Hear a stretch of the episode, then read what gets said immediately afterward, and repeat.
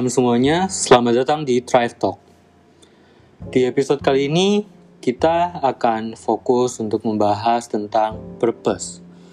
Atau mungkin yang sering kali lebih akrab buat kita, kita sebut sebagai cita-cita atau mimpi. Dan tentunya jika kita bicara tentang cita-cita atau mimpi, kita juga bicara tentang kesuksesan. Jadi langsung saja. Bicara tentang kesuksesan itu sendiri, apa sih sukses itu? Mungkin dari kita akan jika kita menanyakan ini ke diri kita sendiri atau kita menanyakan ke orang-orang terdekat kita, teman-teman kita, ada beberapa jawaban yang sering akan sering kita dapatkan. Bisa jadi itu posisi di karir, ada yang bilang tentang financial freedom, punya uang yang cukup. Ada juga yang lebih melihat dari sisi penghargaan atau punya pengakuan, dihargai orang. Nah, dari jawaban-jawaban itu sendiri, sebenarnya kalau kita lihat jawaban di atas ini mana sih yang benar? Ya jawabannya kita bisa tahu bahwa itu tidak ada yang benar, tidak ada yang salah. Ya tidak ada definisi sukses yang pasti. Ketika kita bicara tentang sukses, seperti tadi di awal bahwa ini akan selalu kaitannya dengan mimpi. Oleh karena itu, setiap orang pasti punya ukurannya masing-masing. Ya bisa jadi dari pengalamannya dia, bisa jadi dari mimpi atau target yang mereka tentukan itu sendiri, bisa dari background, latar belakang, dan banyak hal. Nah, di sini menjadi peringatan buat kita bahwa jika kita bicara tentang sukses itu sendiri, ya kita nggak nggak pantas buat ngejudge, kita nggak pantas buat membanding-bandingkan mimpi orang satu dengan yang lain atau kesuksesan orang dengan satu dengan yang lain karena setiap orang punya standarnya sendiri dan biar standar itu yang menjadi ukurannya mereka. Nah, kenapa sih kita harus bicara tentang sukses gitu? Sukses ini adalah sebuah ukuran sederhana yang kita manusia punya. Ini jika dikaitkan dengan mimpi dan tujuan kita masing-masing.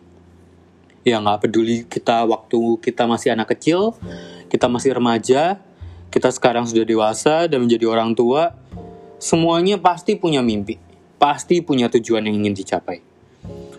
Sejak kita kecil, kita selalu diajarkan tentang apa itu cita-cita. Ya, diikutkan lomba, kita juga diikutkan banyak kompetisi. Tanpa kita sadari dari pengalaman itu, kita juga belajar tentang apa itu menang gitu. Nah, dari pengalaman-pengalaman ini, jika kita lihat ke belakang di posisi kita saat ini, kita sadar bahwa semuanya ini mengajarkan kita tentang apa itu rasanya berhasil. Kita juga belajar untuk percaya bahwa hal-hal ini semua membantu mendevelop kita secara nggak langsung gitu. Mendevelop dari sisi apa tapi? Nah, balik lagi, ketika kita bicara tentang kompetisi, artinya kita bicara tentang memenangkan sesuatu. Ada sesuatu yang harus kita usahakan atau kita perjuangkan Nah, dan perjuangan ini ini melatih kita untuk belajar tangguh, termasuk juga kegagalannya. Nah, ini ibaratnya mungkin akrab untuk jika di kalangan dibahas di kalangan cowok-cowok yang suka banget main game. Ya percaya atau enggak, game yang sulit dengan chance kita kalah itu akan jauh lebih menarik gitu ada sesuatu yang dipertaruhkan itu membuat kita mampu perform lebih. Ya ini the power of kepepet yang sering kali kita bilang gitu ya. Challenge-challenge yang ada dalam kehidupan kita yang bisa tadi menghasilkan kegagalan, bikin situasi-situasi itu menjadi sulit, itu seperti bensin yang kita masukkan untuk membakar semangat yang kita punya. Nah, tadi kita juga bilang tentang kegagalan kegagalan-kegagalan itu atau kekalahan-kekalahan itu itu pun mempunyai peran dalam mendevelop kita untuk bisa menjadi lebih baik. Ya kita dengan kegagalan itu kita tahu bahwa ada kemungkinan untuk kita bisa kalah dan proses-proses ini membantu kita untuk tahu sebenarnya sukses itu apa gitu kita baru benar-benar bisa tahu apa itu menang ketika kita tahu itu kalah. Tapi bukan berarti juga kita harus kalah dulu baru kita bisa menang, nggak gitu juga. Tapi intinya adalah ketika kita tahu rasanya kalah, kita bisa lihat apa sih gagal itu. Di sini kita belajar punya rasa untuk craving, kita punya rasa untuk ingin untuk bisa menang lebih lagi gitu di sini kita punya perasaan untuk lapar untuk mencoba lebih keras lagi. Ya tentunya juga rasa kalah ini pasti juga mengajarkan kita untuk mencari strategi baru. Kita nggak kita sebagai manusia nggak akan pernah mau jatuh ke lubang yang sama. Kita di sini akan belajar buat melihat kekurangannya kita. Kita juga belajar lihat apa yang salah dari apa yang kita sudah lakukan. Dan harapannya adalah dengan semua proses yang sudah kita lewati ini, kita bisa belajar menjadi lebih baik. Seiring kita dewasa, punya mimpi atau purpose itu menjadi lebih susah. Iya nggak sih? Apakah ya mungkin nggak semuanya bisa nyadarin itu, tapi ketika kita ngambil melihat ya kilas balik apa yang udah kita jalanin dari kita waktu kecil sampai kita dewasa sekarang, punya cita-cita di umur yang semakin dewasa itu akan menjadi lebih susah gitu. Ya, jika kita ditanya tentang cita-cita atau purpose sekarang kita pasti punya sejuta alasan buat itu gitu. Mulai adanya, oh ya, aku masih punya prioritas lain. Oh sorry, aku nggak punya waktu buat itu. Aku masih punya tanggung jawab buat kerja.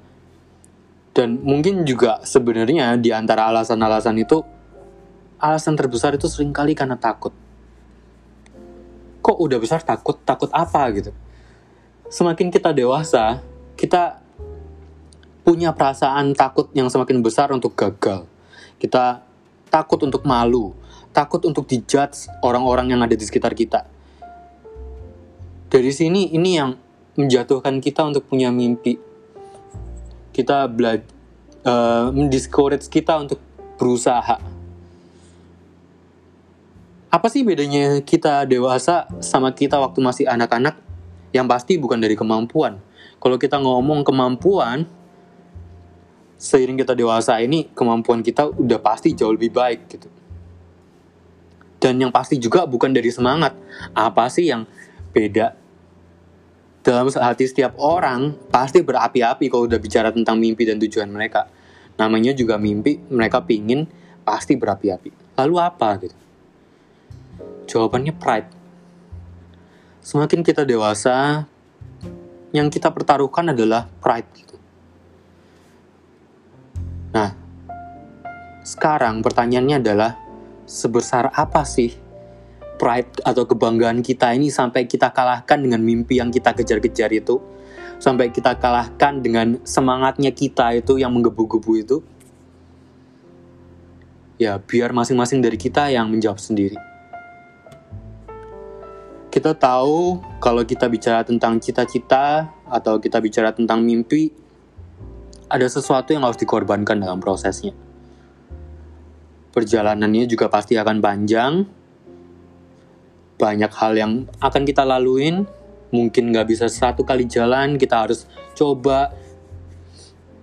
Ada waktunya mungkin kita harus jatuh, ada waktunya mungkin kita harus ngadepin tekanan, Tapi kita tahu kan, hidup cuma satu kali. Gitu. Waktu itu terus berjalan cepet. Tahun 2021 ini aja tanpa berasa kita sudah hampir di tengah tahun. Waktu itu satu arah, kita nggak bisa balik. Nggak rela kan kalau dijalanin gitu aja. Katanya YOLO, you only live once gitu. Nggak rela kan buat hidup ini dijalanin sekedar lewat gitu aja gak rela juga kan untuk ngelewatin ini semua tanpa pernah nyoba sedikit pun. Pasti nyesel. Jadi, bicara tentang purpose, bicara tentang cita-cita, bicara tentang kesuksesan, mungkin ada beberapa hal yang bisa kita siapkan dan coba dalam perjalanan kita ini untuk mencapai mimpi masing-masing. Yang pertama, make sure mimpi kita ini jelas dulu. Jangan cuma sekedar, oh aku ingin ini, aku ingin itu. Sebisa mungkin spesifik. Kalau bahasa manajemen ada istilahnya SMART gitu. Specific, measurable, achievable, relate, timely. Sebisa mungkin mimpi yang kita punya, kita harus bisa jelaskan dengan detail. Kita tahu prosesnya, kita tahu apa yang ingin kita capai. Kita bahkan tahu kenapa kita pingin buat nyapai itu. Ini penting, ibaratnya kita mau pergi, ya kita harus tahu gitu. Kita mau ke mana, kita ke sana dengan apa, kita mau ngapain sampai ke sana. Jangan sampai kita cuma sekedar ingin itu tadi, akhirnya kita terbang berkelana tapi nggak tahu ke arah mana. Apalagi kalau kita tadi udah bicara bahwa waktu ini terbatas gitu, cuma satu arah jalan terus. Waktu itu adalah pengorbanan yang paling besar yang bakal kita lakukan gitu. Ini ketika waktu jalan terus dan kita akhirnya nggak punya destinasi yang pasti dan kita asal jalan, ini bisa jadi satu pukulan yang besar buat diri kita sendiri. Ketika waktu kita ini terus akhirnya terus jadi terbatas, terbatas dan semakin berkurang gitu. Buang-buang waktu dan buang-buang tenaga yang begitu berharga. Kita harus juga ingat bahwa semakin dewasa, benar apa yang tadi kita punya prioritas, kita punya ya pilihan, kita juga punya tanggung jawab, kita juga punya tenaga yang harus dibagi, jangan sampai alasan-alasan itu muncul karena sebenarnya destinasi kita sendiri ini nggak jelas gitu. Lalu mungkin yang kedua, jika kita bicara tentang mimpi, pastikan mimpi kita ini kita pasang setinggi-tingginya. Ada quotes bagus, ya pasanglah cita-citamu tuh setinggi bintang di langit supaya kalau jatuh setidaknya kita masih di antara bintang-bintang. Kita harus tahu bahwa kita harus berani buat kita punya cita-cita yang tinggi. Karena bermimpi tinggi itu memberikan kita motivasi yang lebih besar gitu. Kita nggak pernah tahu seberapa potensi kita sendiri kalau kita sendiri nggak berani buat challenge diri kita. Ya kalau kita pasangnya rendah, Begitu tercapai, kita cepat puas. Nah, lalu kalau pasangnya ketinggian, bukannya nanti kalau nggak tercapai, nanti malah jadinya, aduh, gak mungkin lah, gini lah, jadi males lah. Ingat bahwa semangat atau yang nentuin cita-cita itu kita sendiri kan. Artinya bahwa ketika kita masang cita-cita itu, balik ke yang nomor satu tadi, bahwa kita sudah make sure bahwa cita-cita ini kita tahu, kita tahu gimana cara nyapainya, dan kita juga tahu bahwa kapasitas kita ini seberapa gitu.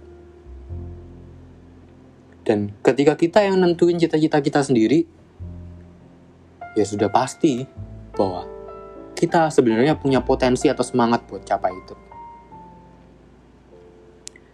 Langkah yang ketiga, yang gak kalah pentingnya, ini juga bisa jadi solusi buat kita-kita yang tadi masang cita-cita tinggi, yaitu punya milestone.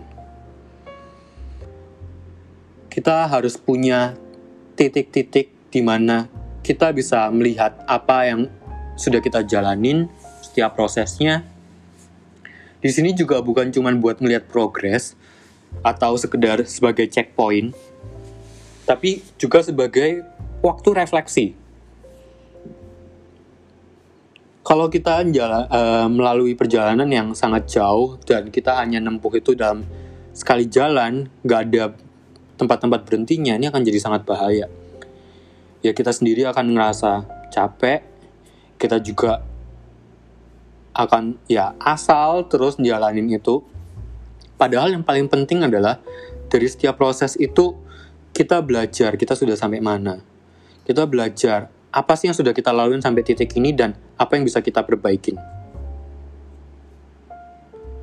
Pasang target-target kecil buat mengukur langkah kita dan pastikan bahwa setiap target-target kecil ini semuanya tercapai dengan baik. Pelajarin dari setiap prosesnya. Ya pastikan supaya on track dan setiap checkpoint itu bisa kita lalui dengan adanya improvement yang lebih baik. Yang keempat, it's okay kalau kita suatu saat nanti dalam perjalanan mencapai mimpi kita, oh ya kita punya waktu buat take a break. Wajar untuk kita bisa ngambil istirahat dalam perjalanan.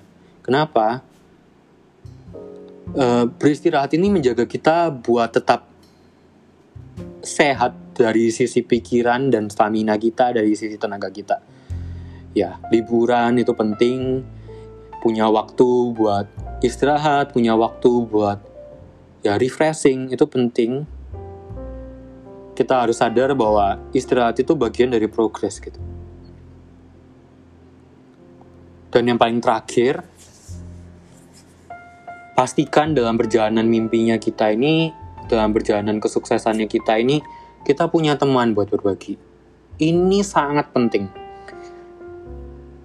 Teman-teman kita ini nggak harus mereka yang 100% punya mimpi yang sama kayak kita. Enggak. Tapi kita bisa cari teman-teman yang sejalan atau arahnya kurang lebih sama. Kenapa? Teman-teman ini bisa jadi teman curhat, teman berbagi, dan dari cerita-cerita dari sharing-sharing ini bisa membantu kita buat belajar lebih cepat gitu.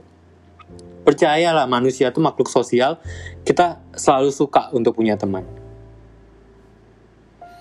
Ya langkah-langkah ini harus jadi satu guidebook yang kita pegang ya supaya kita bisa menikmatin gitu.